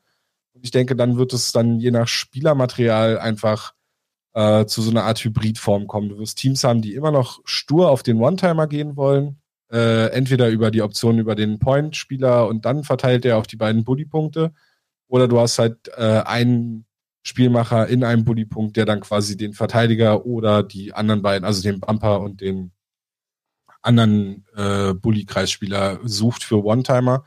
Also, oder du hast halt dann Teams wie München, die sagen, oh, wir haben jetzt gar nicht so einen Direktschützen. Wir haben aber ein paar sehr technisch versierte Spieler und wir versuchen dieses System einfach für Kombinationen auszunutzen. Und ich glaube, das ist auch der große Vorteil des 1-3-1, weil du so viele Passoptionen hast und du auch relativ schnell in den Positionen rotieren kannst, wenn du vielleicht mal äh, auf, auf, Druck des, des Penalty-Killings reagieren musst, dass du, wenn du eine technisch starke Mannschaft hast, die gut kombinieren kann, da dann auch deine Tore schießen kannst, was München zum Beispiel beweist. Ähm, jetzt überlege ich gerade das NHL-Äquivalent. Mir fällt keins ein. Aber ja. Ja, also fällt mir jetzt gerade auch keins, ja doch irgendwie so ähm, Marna in Richtung Tavares oder irgendwie so. Ja, du hast natürlich ja, mit Matthews den. Was ein bisschen anders, aber also ja, ja okay, Tavares erste Saison war das, ja. Marna auf Tavares und. Aber also natürlich ist es wichtig, ähm, sich immer wieder anzupassen. Ähm, und ich, ich könnte mir auch vorstellen, dass so ein Grund ist, nicht mehr ganz so auf den One-Timer zu nehmen, dass die Torhüter einfach mittlerweile so schnell von einer Seite auf die andere Seite kommen. Also das ist ja mittlerweile, wird immer noch gefeiert, wenn ein Querpass kommt vor dem Tor und der Torwart geht drüber und hält den mit der Stockhand. Aber das ist mittlerweile fast ein Routine-Safe im, im 2 auf 0 oder 2 auf 1, weil die eigentlich genau auf die Situation spekulieren. Ja, da ist mittlerweile schon fast ein, wenn du zwei auf eins hinfährst, ein Schuss ins kurze Kreuzeck mittlerweile gefährlicher, weil der Torwart eigentlich schon so in der in der Haltung ist, dass er auf die andere Seite rübergeht und sich halt wegpusht auch vom Pfosten und dann eben halt mit der Stockhand oder mit der Fanghand halt dann, das schaut natürlich super spektakulär aus, aber im Endeffekt haben die das hunderttausendmal geübt und das, und das funktioniert halt und die machen dann einfach auch das, das, das andere Eck dann zu. Und gleiches gilt dann in Überzahl, da ist die Distanz dann vom Schuss noch ein bisschen größer, dann kommt der Torwart halt rüber und, und ist halt einfach in Position und dann wenn du ihn nicht super triffst, wie zum Beispiel Novechkin und dann halt wieder auch vielleicht auch gegen die Bewegungsrichtung des Torwarts schießt und dann geht er ins Kreuzig, aber wenn, wenn du halt einfach dann nur einfach draufhaust und das ist ein Querpass vorher, dann ist der Torwart da und steht da einfach oder ist ein Butterfly da und wird halt und, und schluckt den. Ja. Willst du damit dein nächstes Thema schon einleiten? Ah, scheiße, ich, das ist jetzt eine schlechte, weil ich wollte eigentlich noch, hätte ich machen können, hätte ich so machen können. Und jetzt kommen wir zum Torwartspiel. Aber ähm, ich wollte noch über ein, über ein Breakout äh, sprechen. Ne? Immer dieses, also ich habe es vorher gesagt, anpassen muss man sich. Adapt or Die ist so mit mein Lieblingsspruch aus irgendwelchen Sportfilmen von Billy Bean, Moneyball, dass man es einfach anders machen muss. Und, und wenn man es anders gemacht hat, dann nach ein paar Jahren vielleicht wieder anders machen muss, weil sich sonst der Gegner darauf einstellt und dann hast du halt ein Problem. Ich mag diesen Drop Breakout, der ja eigentlich fast komplett jetzt gespielt wird. Ne? Also zur Erklärung, ein Spieler fährt mit der Scheibe nach vorne, jetzt in Überzahl der Aufbau. Zwei eigentlich sind hinter ihm. Der Spieler, der nach vorne fährt mit der Scheibe, ist auch nur ein Täuschungsmanöver, spielt den Ball, äh, spielt die Scheibe, Drop Pass zurück auf einen Verteidiger. Jetzt macht er große Augen, den Ball. Ich merke mir das, wann das war und dann schneide ich es raus. Ich schneide es raus. oh. Nee, lasse ich drin. Es ist halt einfach, mein Gott, ich muss immer wieder wechseln. Oh. Ball und Scheibe. Spielt die Scheibe zurück auf den einen, dann kommt nochmal der Querpass auf die andere Seite. Da sind so viele Möglichkeiten, wie die Scheibe verloren äh, gehen kann oder unsauber gespielt werden kann. Aber es machen halt einfach viele, dass sie diesen Drop-Pass, diesen Rückpass im Aufbau spielen, weil du als Scheibenführender den Gegner erstmal zurückdrängst. Der muss auf dich schauen, der Gegner geht zurück, geht zurück, du spielst dann die Scheibe zurück und der von hinten kommt mit Schwung und du hast den zurückgedrängten Gegner und kommst dann rein ins gegnerische Drittel. So die Theorie. Bremerhaven scheißt da völlig drauf. Bremerhaven hat einen Spieler hinten, der spielt die Scheibe entweder nach links oder nach rechts und es funktioniert eigentlich immer, weil halt, weil möglicherweise der Gegner immer noch schaut, ja, spielen Sie jetzt mal den Dropbreaker, oh, wie muss ich mich eigentlich verhalten? Ich muss eigentlich zu dem einen Spieler, der jetzt mit der Scheibe kommt, nach hinfahren und da muss ich eigentlich dann hinter den fahren, damit ich den Drop-Pass verteidigen kann. Und was macht der? Der Verteidiger Fortunes oder halt Kruxgard jetzt momentan in Überzahl, hat sie zentral die Scheibe, spielt sie nach links oder nach rechts, da hat einer Tempo aufgenommen, nimmt sie einfach und fährt einfach geradeaus rein oder macht noch einen Dig und ist drin im gegnerischen Drittel. Insofern bin ich echt gespannt, gespannt, ob das dann jetzt auch passieren wird, dass man einfach sagt, ja, das war jetzt der letzte Scheiß, der letzte heiße Scheiß, äh, Drop Breakout, aber wir machen es halt jetzt wieder anders. Ja, vor allem, äh, es ist halt äh, die große Liebesshow für Bremerhaven, aber ich glaube, also ich habe, ich mache eh keinen Hehl draus, dass ich äh, Thomas Popisch-Fan bin. Ähm, ich weiß nicht, wie es bei dir ist, ob du dich da neutral halten musst, aber. also ich, ähm. ich habe jetzt die Diskussion habe ich jetzt in letzter Zeit öfter geführt.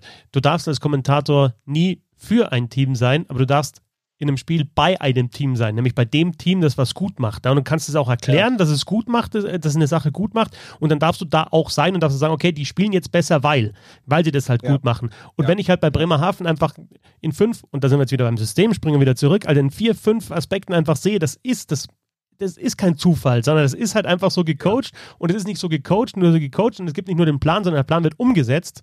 Da gehören ja so viele Faktoren dann auch wieder mit dazu. Ja, du musst den Plan haben, du musst ihn erklären können, der muss verstanden werden ähm, äh, und dann äh, muss er umgesetzt werden. Und wenn ich das aber sehe, dann ist es halt einfach gut. Und dann muss ich sagen. Ja. Das fällt ja dann bei denen ja auch immer wieder auch auf Thomas Propisch zurück. Also auch wenn jetzt vielleicht zu der Saison weniger Veränderungen drin sind, ist das schon bemerkenswert. Der ist seitdem die in der DL ist, oder ja schon ein Jahr vorher, nee, der ist seitdem die in der DL sind da, ne? Mm, nee, der war das Jahr vorher auch schon da, ja. Jetzt war mal, vor ihm war Mike Stewart in Bremerhaven, aber Popisch war auch schon in der DL2, ja. Aber ich meine, seitdem die in der DL sind, sind die in die Playoffs gekommen, haben immer eigentlich schon ein Ausrufezeichen gesetzt mit der Art und Weise, wie sie spielen. Es ist eine klare Identität zu erkennen und das fällt halt schon auf Thomas Popisch zurück. Worauf ich aber zu sprechen kommen wollte, was den Droppass angeht. Ähm, zum einen hast du schon vollkommen recht, die scheißen in ihrem eigenen Breakout komplett drauf und spielen dann halt die Pässe von hinten raus und, und gehen mit Tempo in die Zone. Das, was ja eigentlich der Droppass ja auch irgendwie bezwecken soll, aber es passiert halt nicht mehr. Und auf der anderen Seite, in dem Eisbären-Spiel, haben sie es halt einfach so gemacht. Sie wissen, dass die Eisbären immer den Droppass spielen und die haben einen zum Vorcheck vorgespielt. Der ist aber einfach an dem scheibenspielenden Fühler, äh, scheibenführenden Spieler der Eisbären vorbeigefahren und hat sich dahinter positioniert und hat komplett den Droppass weggenommen. Und das hat bei den Eisbären dann immer ein bisschen dazu geführt, dass sie Probleme hatten, beziehungsweise dass es natürlich sie so ein bisschen rausbringt und sie dann eine, auf eine andere Idee kommen müssen. Und äh, fand ich halt einfach witzig, wie ähm, in dem einen Powerplay einfach der Bremerhavener Spieler an der Scheibe vorbeigefahren ist und dann halt hinter dem, hinter äh, McKiernan gewartet hat auf den Jobpass und er den natürlich dann nicht spielen konnte in der Situation wenn du es gut machst im Aufbau, dann liest du das ne, als aufbauender Spieler und sagst, okay, dann ist der eine jetzt weg, der ist einfach an mir vorbeigefahren. Ich mache jetzt den Drop-Pass nicht, sondern ich habe jetzt die, ich muss mich jetzt umentscheiden innerhalb von einer Sekunde und die Scheibe halt dann einfach entweder auf Außen spielen oder selber bringen. Ja. Ich kann mich an ein Finalspiel 18, 19, als Mannheim Meister geworden ist, erinnern, als Mannheim mal von einem Powerplay-Aufbau mit Eisenschmied ein Tor geschossen hat, wo sie einfach die, die München einfach verarscht haben und das halt so, das war halt so Schachspielmäßig, ja. ne, dass sie dann einfach einen anderen ja. Aufbau gespielt haben und Eisenschmied hat Tempo aufnehmen können und dann einfach durchgegangen und hat ihn reingehauen Down. Es war kein klassisches Powerplay-Tor, sondern eigentlich aus dem Breakout raus, rein ins Drittel, zwei Sekunden und dann war er drin. Ähm, da, da, merkst du dann auch, okay, das haben sie sich ausgeguckt und dann probieren sie es halt in dem Fall so, dass sie es halt dann anders spielen. Ja.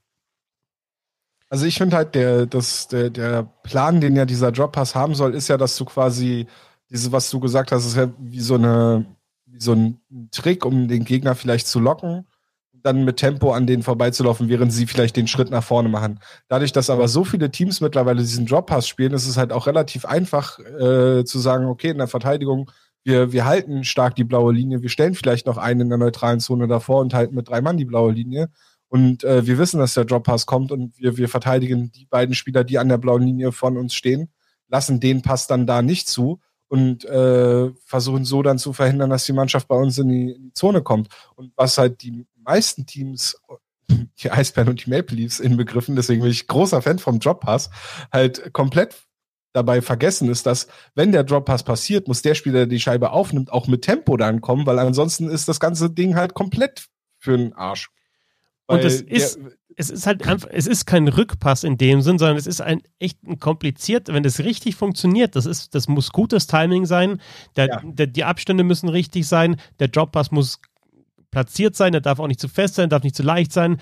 Der Spieler hinten, der den Droppass bekommt, muss Tempo aufgenommen haben. Die anderen Spieler müssen so platziert sein, dass sie nicht zu weit vorne sind und nicht zu weit hinten. Also so easy ist es nicht, ne? Nee. Es ist absolut nicht easy. Und der Spieler, der die Scheibe aufnimmt, muss auch noch so stark an der Scheibe sein, dass er zur Not oder dass er ja im, im Regelfall auch vielleicht zwei Mann ausnehmen kann und so die, die Offense, äh, so den Zone-Entry schafft. Ähm, ohne Pass. Wenn du mit Pass spielen willst, dann ist es sogar noch schwieriger, weil dann müssen die Spieler auf den Außen sogar noch besser platziert sein. Also. Und ich würde sagen, aktuell hat Berlin in der ersten Powerplay-Formation mit Sängerli, Foucault und White drei Spieler, bei denen du eigentlich keinen Drop-Pass brauchst, um, um die reinkommen zu lassen Nein. ins gegnerische Drittel. Ja. Ich will so einen schwedischen Aufbau. Fünf Mann, die hinten durch die eigene Zone schwingen, dreimal miteinander kreuzen, der Gegner beim Aufnehmen der Gegner stolpert sich einen weg und dann spielst du 5 auf 0 mit dem Goalie und dann muss der Goalie seine einstudierten Saves machen, um das zu stoppen. Apropos Goalie. Gerade noch gerettet, gerettet die Überleitung. Ähm, ja. mein, mein nächster Punkt wäre tatsächlich Torwartspiel. Und die große Frage, ob das mit diesen Percentages, ja, du, du springst einfach oder du gehst in den Butterfly runter, weil du da einfach die, ja, die, die, die, die beste Chance hast, einen Schuss zu, zu halten und er sich trifft, ob das nicht auch wieder mal überdacht werden muss. Weil mir gerade in den letzten NHL-Playoffs aufgefallen ist, dass viele Tore so gefallen sind, dass ein Pass zurückkam an die blaue Linie, da schlänzt einer drauf und macht einen Schlagschuss und der Torwart geht halt, wo der Schuss kommt, geht er runter in den Butterfly und die Scheibe schlägt dann einen klassisch über der Schulter. In der Situation, in der ich ehrlich gesagt bei einem Schuss von der blauen Linie gar nicht so eine große Gefahr sehe, dass der zwischen die Schoner geht, also Five Hole. Aber wenn du stehen bleibst und in Kauf nimmst, dass du ihn vielleicht irgendwie mal blöd in, zwischen den Beinen durchbekommst, aber dann dafür die hohen Schüsse einfach, ja, einfach wegblockst, weil du halt stehst. Ich weiß nicht, ob das nicht teilweise, ob, ob nicht zu oft in einem und nicht zu viel in einem Butterfly gegangen wird. Es ist einfach aktuell die Technik, na, du gehst runter, machst unten zu, nimmst unten die Schoner nach außen, hast dann im Endeffekt halt auch eine komplett andere Trefferfläche als früher. Früher hast du halt auf die, auf die Ecken geschossen, wirklich. Ne? Da, da bist halt am, am schlechtesten hingekommen als Torwart und auch flach natürlich, weil wenn du gestanden hast und, dann kommt der Schuss flach, der war ganz, ganz fies, konntest schlecht halten. Jetzt im Endeffekt ist ein guter Schuss ja äh, nicht unbedingt ins Kreuzeck, sondern eigentlich eher an, über die Schulter halt eben an, an, den, an den Ohren vorbei, weil da du halt mit der Hand, mit der Stocker und mit der Fange einfach nicht hinkommst zu schnell, weil der Weg am weitesten ist. Oder halt einen Schuss über die Schoner, weil unten ist zugemacht mit den Schonern und dann ähm, über den Schonern sind halt dann vielleicht mal Lücken im Butterfly, halt äh, dann Six und Seven Hole bei Stockern und Fangern, vielleicht auch mal zwischen äh, Stockern und Fangern und Körper hindurch. Und ich weiß, dass das Torwarttraining ist tatsächlich darauf aufge... Du hast deine verschiedenen Positionen, du hast da den Schützen, dann bist du da, dann gehst, gehst, ist der Schütze ein bisschen weiter drüben, dann gehst du halt ein bisschen weiter rüber, spielst immer die Winkel, gehst in den Butterfly bei dem Schuss und machst halt sehr viel mit, mit Positionsspiel und musst gar nicht mehr so viel reagieren. Aber trotzdem, der Schütze entwickelt sich ja auch weiter und wird dann auch wieder analysieren, okay, die, der geht immer runter in den Butterfly, dann schieße ich halt irgendwie hoch über die Schulter, wenn ich von hinten schieße. Insofern könnte ich mir auch vorstellen, dass man da nochmal ja, dann irgendwann halt nochmal eine Anpassung vornehmen muss, weil sich immer ja so, ja, der eine macht das, der Torwart, dann macht, probiert der Schütze das andere, dann muss der Torwart wieder drauf reagieren und so weiter. Und da, ich glaube, da wird sich in diesem, der, dieser, es ist ja eh schon der Hybrid-Stil, wird ja jetzt, äh, ist ja jetzt schon die Bezeichnung, also nicht immer komplett runter in den Butterfly. Aber ich könnte mir auch vorstellen, dass sich da so bei der, ja, bei der, bei der, ja, bei der Butterfly-Häufigkeit, nenne ich es mal, vielleicht was ändern könnte. Hm. Ich weiß, ja, vielleicht. Wir wissen beide nicht, zu wenig äh, über Torwart spielen natürlich, klar, also ähm, um, um das zu ja, sagen. Es ist mir nur ja, aufgefallen, jetzt in den, es waren so viele Tore, bei denen ich mir gedacht habe, hey, bleib einfach stehen und krieg das Ding an die Schulter und fertig. Also ja, es stimmt schon natürlich, dass, dass ähm, sich die Stürmer auch irgendwann oder die Schützen ja irgendwann auch mal weiterentwickeln mussten. Ähm, es ist ja nun auch so, dass sich das Torwartspiel ja in den letzten Jahren, so 10, 15 Jahren, extrem weiterentwickelt hat und bei den Schützen ist wenig, hat sich so mehr oder weniger wenig verändert. Also, ne, wenn man überlegt, dass man, dass wenn man Spiele aus den Anfang 2000ern sieht und dann noch weniger Bat äh, äh, Butterfly Goalies sieht oder wenn du zum wenn du die Karriere von Marty Brodeur dir anschaust, der ja auch als Stand-up Goalie anfing und dann irgendwie den Butterfly noch dazulernen musste, ähm, hat sich das schon weiterentwickelt. Aber ein großes Problem, also ich glaube ich immer noch fest an ein großes Problem der Goalie, bei Goalies ist das Equipment. Das ist meiner Meinung nach immer noch viel zu groß. Aber ich sehe nicht, dass sich in dem Stil groß was verändern müsste, weil der Stil so mit dem Butterfly schon natürlich für die Schützen es extrem schwer macht. Also gerade wenn man schaut, also wie du gesagt hast, ne, wenn, wenn die runtergehen, guter Goalie im Butterfly nimmt die komplette untere Hälfte des Tors weg. Dann musst du ja hochschießen. Wenn die Schützen sich natürlich weiterentwickeln, wie du das gesagt hast, dann, ähm, dann sind halt eigentlich ja wirklich nur die beiden Optionen links und rechts über den Schultern. Wenn du einen guten Schützen hast, der da hinschießt oder der Schuss halt gut kommt, dann kann schon mal der Eindruck entstehen, dass es, dass es vermehrt vorkommt. Ich finde e-, eher nicht. Ich glaube eher, dass was, was sich die letzten Jahre entwickelt hat, ist eher, dass man versucht, die Goalies in Bewegung zu bekommen. Dass man die Goalies versucht, da aus ihrer wenn man, wenn man sich Torhüter-Training mal anschaut, also ich finde es immer sehr, sehr spannend, sich mal so eine, so eine Session einfach nur Goalie-Trainer und die zwei Goalies anzugucken. Es ist extrem methodisch. Es ist extrem immer wieder dieselben Abläufe und es ist immer sehr darauf bedacht, dass die Bewegungen perfekt passen, dass man die Scheibe kommt von, vom linken Bullypunkt in die Mitte und der Goalie macht eine, macht genau die Bewegung. Dann geht die Scheibe zurück, die Bewegung wieder zurück und es ist immer, es wird sehr darauf geachtet bei den, bei den Eisbären zum Beispiel ist es auch so, dass Sebastian Elving gerne mal sein iPad auf, auf äh, Höhe der, der Bullypunkte aufstellt und die Goalies sich danach ihre Bewegungen anschauen, um zu gucken, wie viel Platz ist denn noch im Tor? Wie, was, wie sehen meine Bewegungen aus? Lasse ich irgendwo bei der Bewegung noch eine Option offen? Und ich glaube, als angreifende Mannschaft ist das, sollte das Ziel natürlich sein, den Goalie so sehr zu bewegen, dass er vielleicht aus dieser Methodik aus diesen einstudierten Bewegungen so weit rauskommt, dass er die gar nicht anwenden kann und dann schießt du Tore. Außer du hast dann solche Situationen wie Braden Holtby, der dann irgendwie mit seinem Schläger noch rankommt ja. oder ein Torhüter, der hinterm Rücken noch die Fanger dran bekommt. Aber selbst so eine Bewegungen sind ja mittlerweile irgendwie einstudiert. Ja, genau, das denke ich auch. Also ich glaube, man muss Torwart spielen und das ist halt dann auch eine Aufgabe für, für mich als Kommentator einfach auch mittlerweile anders bewerten. Auch, auch wenn, wenn du schreibst, natürlich ganz genauso. Denn ja. Wenn du jetzt, also es gibt ja immer so das Ding, ja, schlägt ins kurze Eck ein und dann du irgendwie so vielleicht aus dem, aus dem Fußball irgendwie so im Kopf, ja, kurzes Eck ist eigentlich das Torwart-Eck, da steht er doch eigentlich. Aber mittlerweile ist das einfach, habe ich ja vorher schon gesagt, ist das einfach ein guter Schuss ins kurze Eck, weil ähm, der, der, Torwart dann auf den Pass spekuliert und oft einfach nach dem Pass den Safe drüben macht und teilweise spektakulär macht, aber halt natürlich auch schon in so einer ja, ne, die Körperspannung schon da sein muss. Du musst schon mit dem, mit dem Fuß bist du ja mittlerweile als Torwart am Pfosten, um dich wegzupushen. Du, du, du gehst vielleicht so ein bisschen runter und dann geht eben da auch bei einem großen Torwart geht halt einfach die kurze Ecke auf. Also ganz, ganz klassisch, wenn wir jetzt den ersten Spieltag äh, anschauen, ähm, in der DL dieses Tor von Bartha in doppelter Überzahl, wo, wo, wo dann irgendwie natürlich jeder sagt, ja, was sieht er denn da, was sieht er denn da? Und auch der, der, der Poggi total überrascht ist, weil das Ding reingeht über seine Schulter. Ja. Poggi ist ja auch ziemlich groß, aber das ist halt dann, wenn er den so trifft, dann trifft er ihn so und dann ist er halt drin und dann ist es einfach ein guter Schuss. Fertig. Und der funktioniert, weil eben Poggi natürlich in doppelter Überzahl schauen muss, okay, da kommt irgendwann kommt der Pass darüber, die wollen mich in Bewegung bringen, ich muss halt dann schnell drüben sein.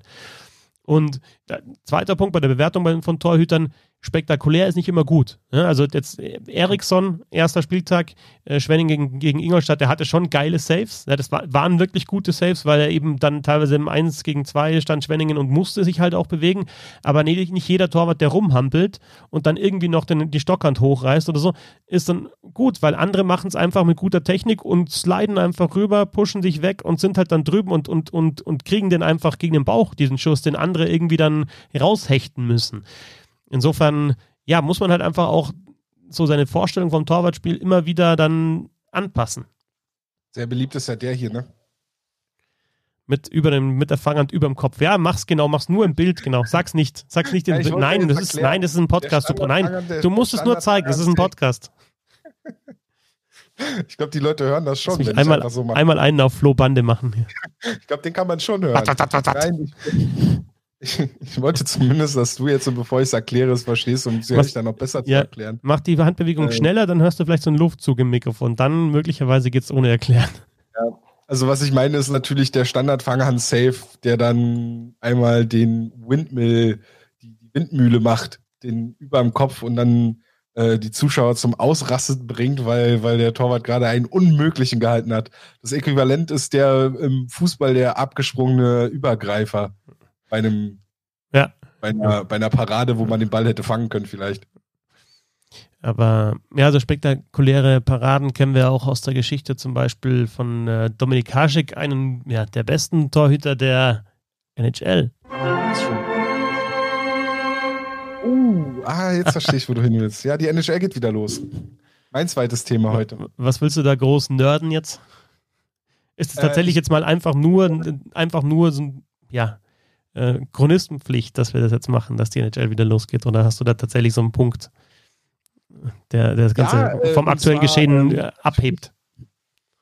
Äh, ja, natürlich ist es äh, spannend, dass äh, die NHL-Saison ähm, ja eigentlich ja dann immer noch in der Pandemie losgeht dass es eine verkürzte NHL-Saison von 46 Hauptrundenspielen gibt. Äh, die Saison startet äh, am 3, also soll jetzt geplant am 13. Januar starten und die Playoffs sollen dann bereits am 8. Mai losgehen. Also es wird wieder ein sehr komprimierter Spielplan der NHL.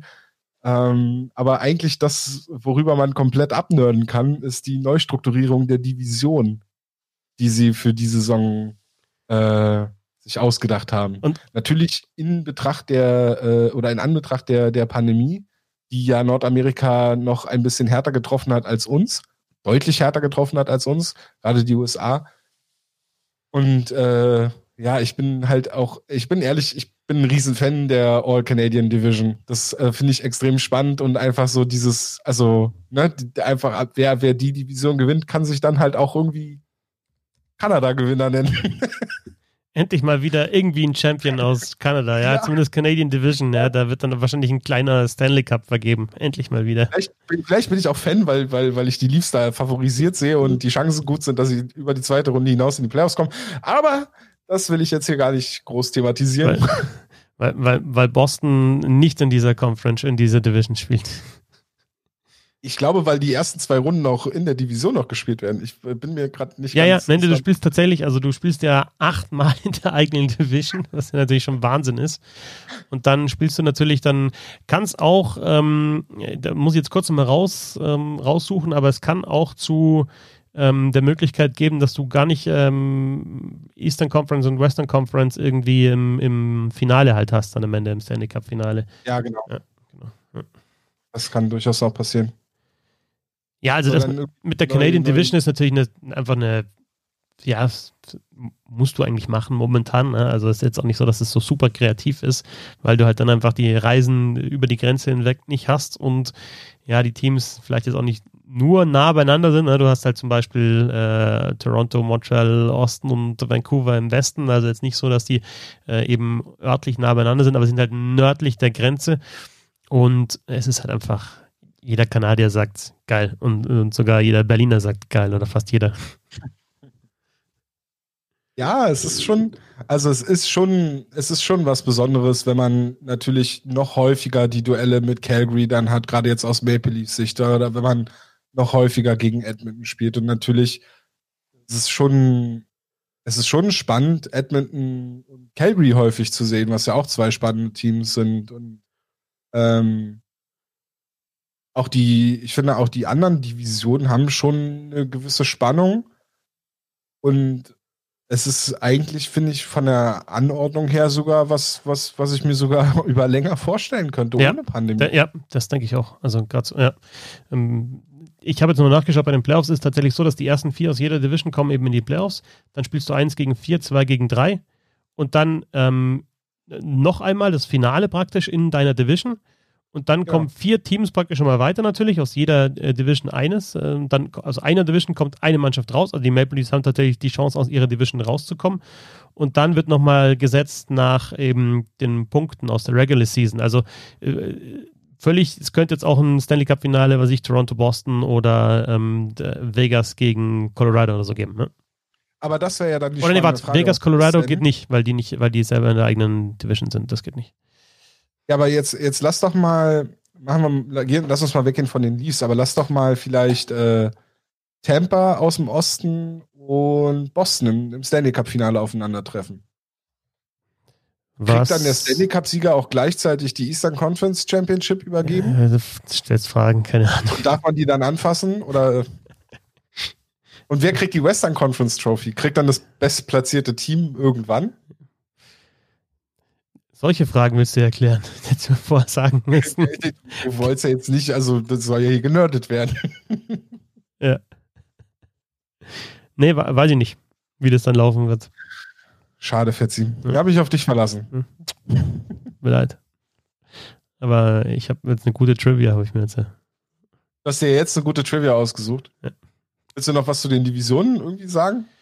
Ähm, ja, natürlich. Also die, die, die, also ich finde die, die, natürlich die Canadian Division, ich habe, also das ist ja die North Division, ja, also We the North, ähm, ist natürlich überragend und eben nicht nur, weil es rein kanadische Duelle sind, sondern weil du halt einfach dann Calgary Edmonton hast schon angesprochen, Maple Leafs gegen äh, Canadiens, auch die Senators da noch mit dabei. Im Westen dann vielleicht Vancouver noch ähm, eben mit, mit Edmonton und Calgary in, mit, mit einer Rivalität und dann halt so oft, dass man sich so oft zieht. Ähm, klar fehlen dann auch so, meinetwegen so, so Spiele wie äh, Matthews gegen Crosby oder Matthews gegen äh, McDavid gibt's, äh, aber also einfach dann zwischen den Divisions. Das fehlt schon ein bisschen und ich glaube, wenn man die Divisions so beibehält, dann wird man auch wieder dazu übergehen, dass man sagt, oder so ähnlich beibehält, dann wird man dazu übergehen, dass man sagt, okay, wir spielen halt in der Division mehr Spiele, aber dann natürlich auch wieder divisionsübergreifend, wenn es wieder geht. Ähm, ich finde dann, du hast halt eine Division, in der finde ich so das Finale schon schon steht, fast, würde ich sagen, vor der Saison. Ich meine, es kann immer so viel passieren, aber in der West Division sind halt Vegas und Colorado mit, die in der vergangenen Saison schon gut waren, halt mit Abstand die besten, besten Teams. Und du hast halt dann äh, auch ganz interessant natürlich mit, mit der Central Division unter anderem das Stanley Cup Finale mit, mit Tampa Bay Lightning gegen Dallas Stars in einer Division. Und Osten hast du halt auch enorm viele Rivalitäten, ne? mit Pittsburgh, Philadelphia da mit dabei, Washington, die beiden New Yorker Teams, New Jersey und Buffalo, Boston. Äh, insofern, gerade was, was Rivalries anbelangt und interessante Spiele, ist das schon gut. Was St. Louis einfach aus der Western Division äh, gar nicht mit benannt bei den, bei den, äh, beim Favoriten. Oh ja, oh sorry. Ja, ja, genau, stimmt. Ja. Okay. ich ja. gerade so überlegt, ja. Aber nee. ja, die Western Division könnte, glaube ich, sogar eine der härtesten werden, weil Minnesota, glaube ich, auch ein bisschen besser geworden ist. Ja, ja, okay. Was halt auffällig ist da noch, ist halt, ich meine, du hast Anaheim da, Du hast San Jose da, du hast Los Angeles, die halt jetzt einfach zwischendrin war das ja immer das Bermuda-Dreieck da in, in, Kalifornien.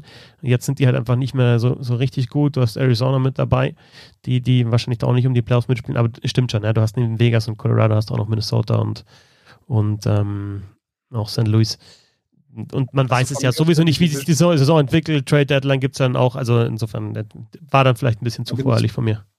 Ja, mit der, mit der Trade Deadline, da bin ich ja dann auch gespannt, ob wie, wie, wie das dann gehandhabt wirkt, weil äh, wenn wir dann immer noch die Phase haben mit, mit äh, Quarantäne, wenn man zwischen Kanada und den USA reist, ob man dann, ob man dann überhaupt Trades sehen wird zwischen kanadischen und äh, amerikanischen Teams und ob es da irgendwie Sonderregelungen gibt, ob die Spieler dann nicht in Quarantäne müssten, aber eigentlich ja schon, weil so war es ja dann auch, als die Spieler in die Bubble in Toronto und Edmonton gekommen sind, die mussten ja dann auch in Quarantäne, weil das ja dann äh, ja, Auflagen der, der, der Regierungen sind, die man ja dann auch als NHL nicht einfach umgehen kann. Also das finde ich dann auch spannend, weil die Trade Deadline ja eh immer relativ spät erst ist in der NHL. Also es sind ja dann meistens nur zwei, drei Wochen vor den Playoffs.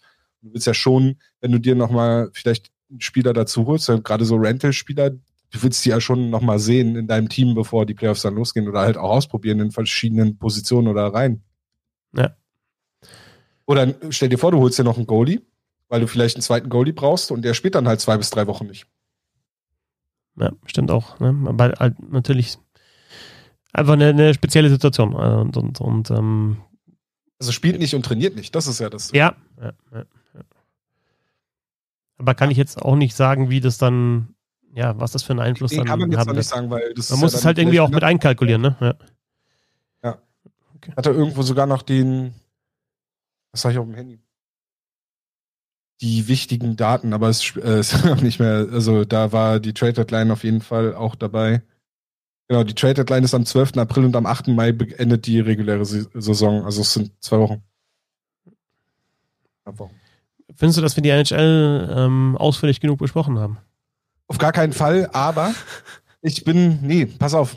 Ich hatte nämlich die Befürchtung, dass wir, dass wir Hockey Buddies machen und wir immer noch in diesem Disput zwischen NHL und NHLPA stecken und wir aufdröseln müssen, wo die Probleme sind, was Revenue Share angeht und äh, wenn Milliardäre und Milli äh, Millionäre sich untereinander streiten, dass wir das aufdröseln müssen.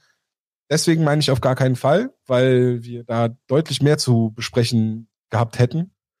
Aber ich bin froh, dass gestern die Nachricht kam, dass die, dass die Saison stattfindet, dass, dass ja auch mehr oder weniger alles, was so die Insider in den letzten Wochen und Monaten schon äh, geleakt hatten, dass das auch mehr oder weniger so zustande kam. Also vor allem die All Canadian Division. Das, da war ich schon ein Fan von, als ich das das allererste Mal gehört hatte. Äh, heißt, ähm, wir machen noch Trivia, oder? Oh, Baby, ja. Die Trivia zum Abschluss. Natürlich ein absoluter Hockey Buddies Klassiker. Und wenn wir gerade jetzt schon über dieses Format hier gesprochen haben äh, in der NHL, dann frage ich doch dich, seit wann gibt's denn die Eastern und Western Conference in der NHL überhaupt? Ja, cool. Steht das bei Bernd im Buch? Äh, da steht ja alles drin.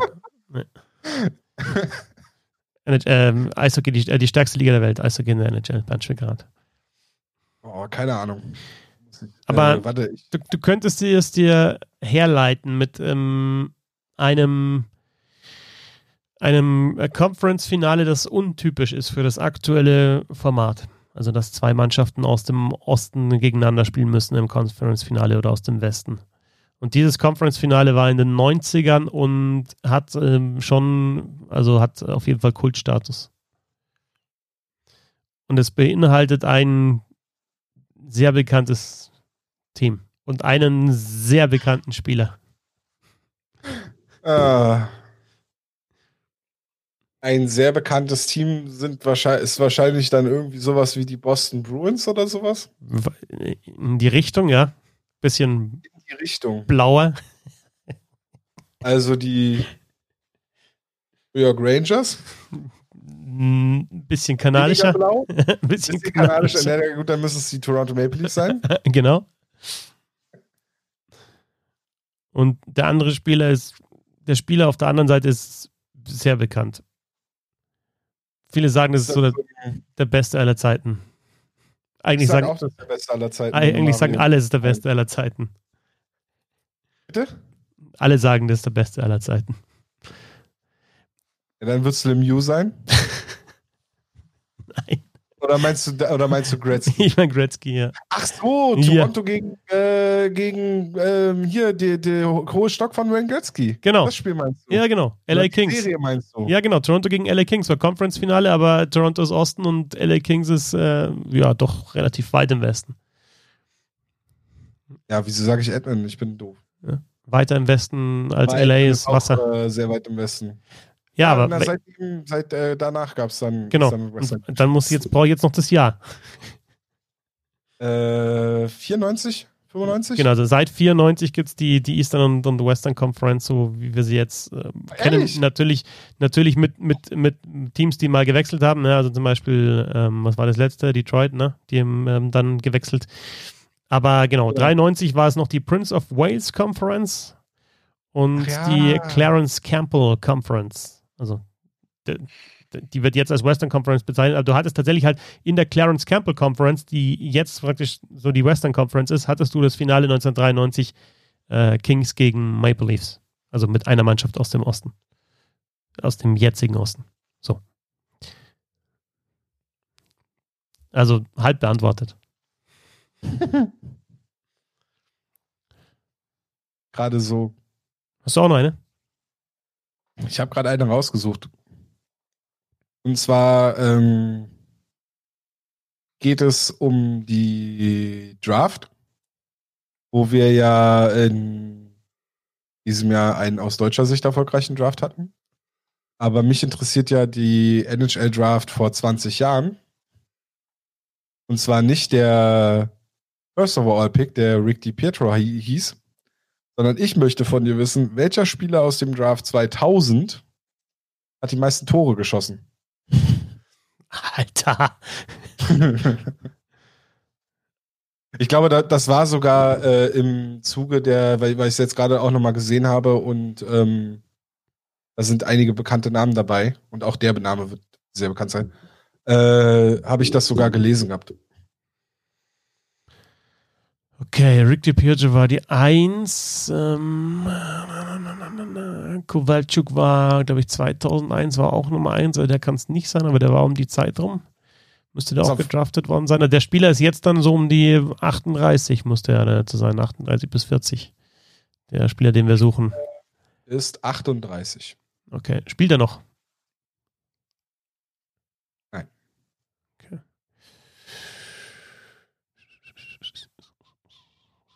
Also er hat noch Vertrag, aber Long-Term Injury Reserve würde ich mal Oh, okay, sagen. ja, dann, okay, dann. Ähm, Ähm, kann mich aber auch täuschen. Die Top 3 des Drafts 2000 waren Rick DiPietro an Nummer 1 für die New York Islanders, an Nummer 2 Atlanta Thrashers, Danny Heatley, hm. Nürnbergs Finest. Es ist nicht Heatley. Äh, Es und ist an ein Spieler, der mehr Tore geschossen hat in seiner. Karriere als Heatley. Muss es dann ja sein. Ich sag, ich sag jetzt nur die Top 3 des Drafts. Ah, okay, an Nummer gut. 3 Marian Gaborik an die Minnesota Wild. Oh, okay. Ei, das ist ja wirklich ein guter Draft. Ja. Ähm, Long-Term Injury. Aber Gaborik und Heatley, also Heatley ist schon gut dabei. Was Tore anbelangt, Long-Time Injury Reserve, ist das, das könnte das Gaborik sein. Ähm, in welche Richtung gehe ich denn? Es ist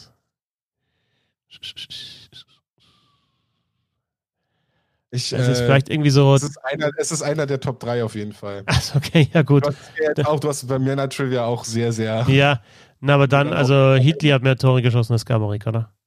Oh nein! What? Du hast, du hast dich da, du, du hast dich schon fast reingeredet, äh, reingequatscht in, in Gaborik eigentlich. Ei. Ich dachte, du sagst es jetzt. Aber Heatley, also jetzt, ich hätte wissen müssen jetzt mit Gaborik, weil Heatley ist ja nicht, äh, steht ja nicht auf der verletzten Liste. Ja, Gaborik, ja, stimmt. Ja, okay, dann ist es Gaborik. Wie viel? Ja. 407 Mhm. in 1035 Spielen, äh, Heatley in 869 Spielen 372. Ja, es ist, also ich war jetzt auch bei, bei Tore pro Spiel, da müsste Heatley besser sein, deswegen glaube ich. Ah, aber Na, nicht die absolut. Frage. Okay, ja, okay. Gut, äh, Spieler hat die meisten Strafminuten aus dem Draft? Die meisten Strafminuten aus dem Ja. Draft müsste das dann. Scotty Hartnell mit 1800 Strafminuten in 17 Saisons. Er hat mehr Strafminuten als Spiele gespielt. Wer ist der einzige Spieler in der NHL-Geschichte, fällt mir jetzt zu dem Thema Strafminuten ein, mit über 600 Toren und über 2000 Strafminuten Der der einzige Spieler ist.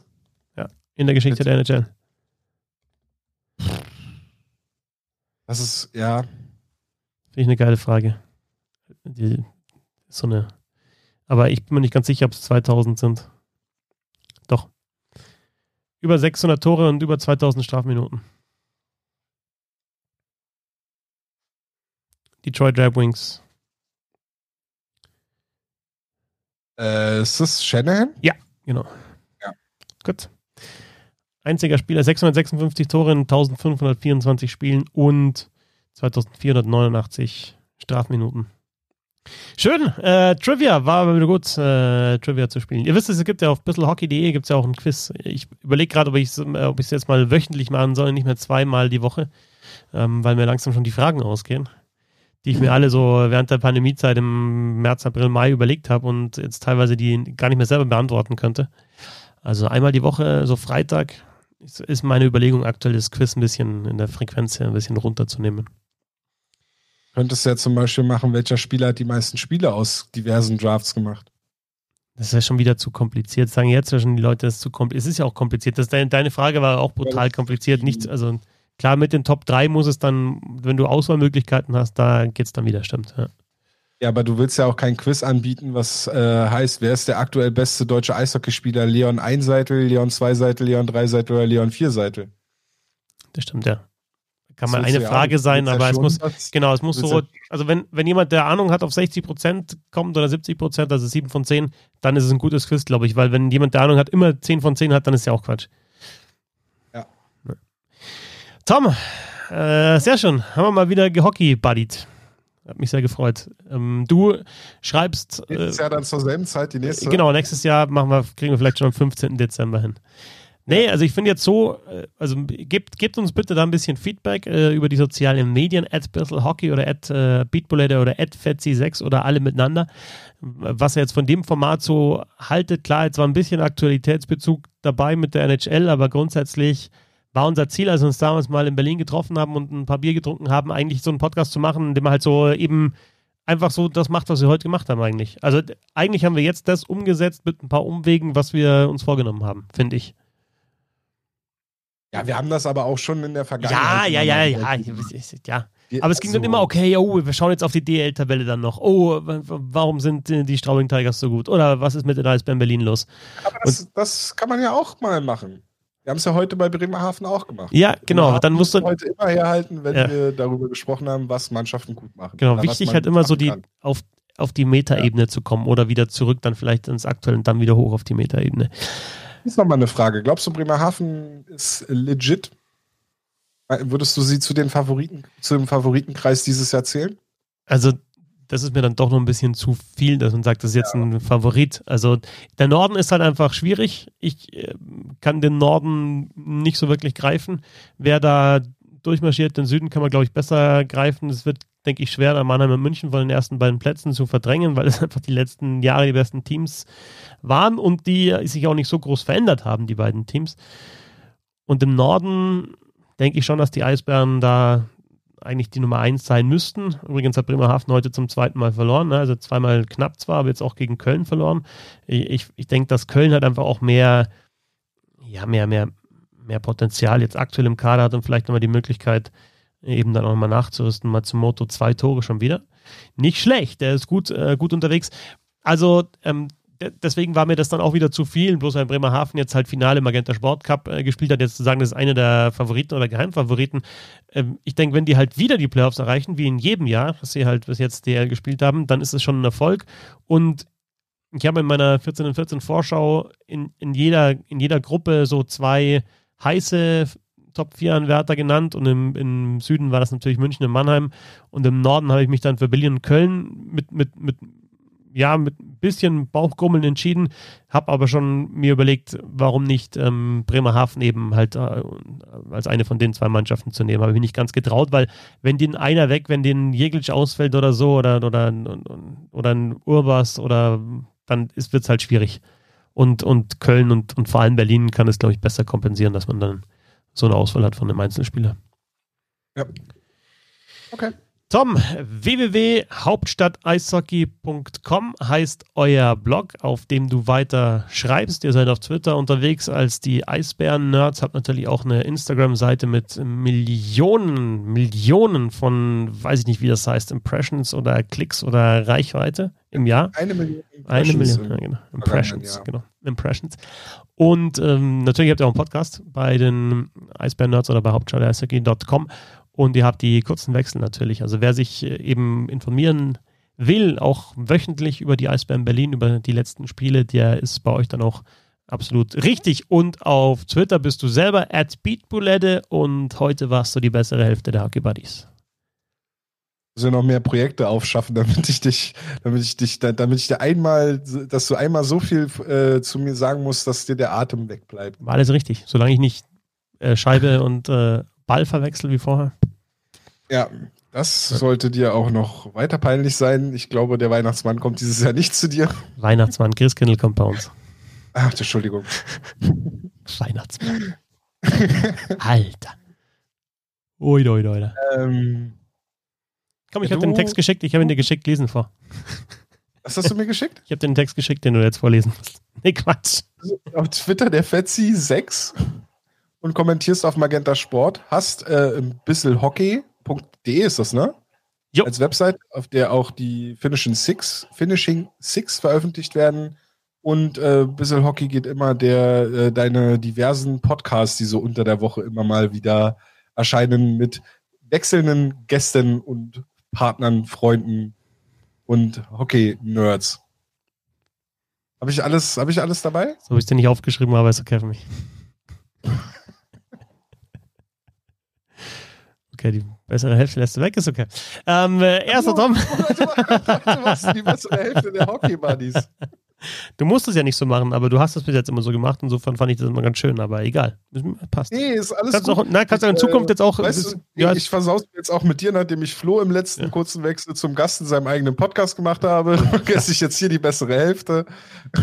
zum Jahresende verscherzt ich es Ich habe dich, glaube ich, noch nie als Gast bezeichnet, aber ist okay. ähm, erster Tom, ich bin der Christoph. Wir sind die Hockey Buddies. Danke euch fürs Zuhören. Bis zum nächsten Mal. Servus.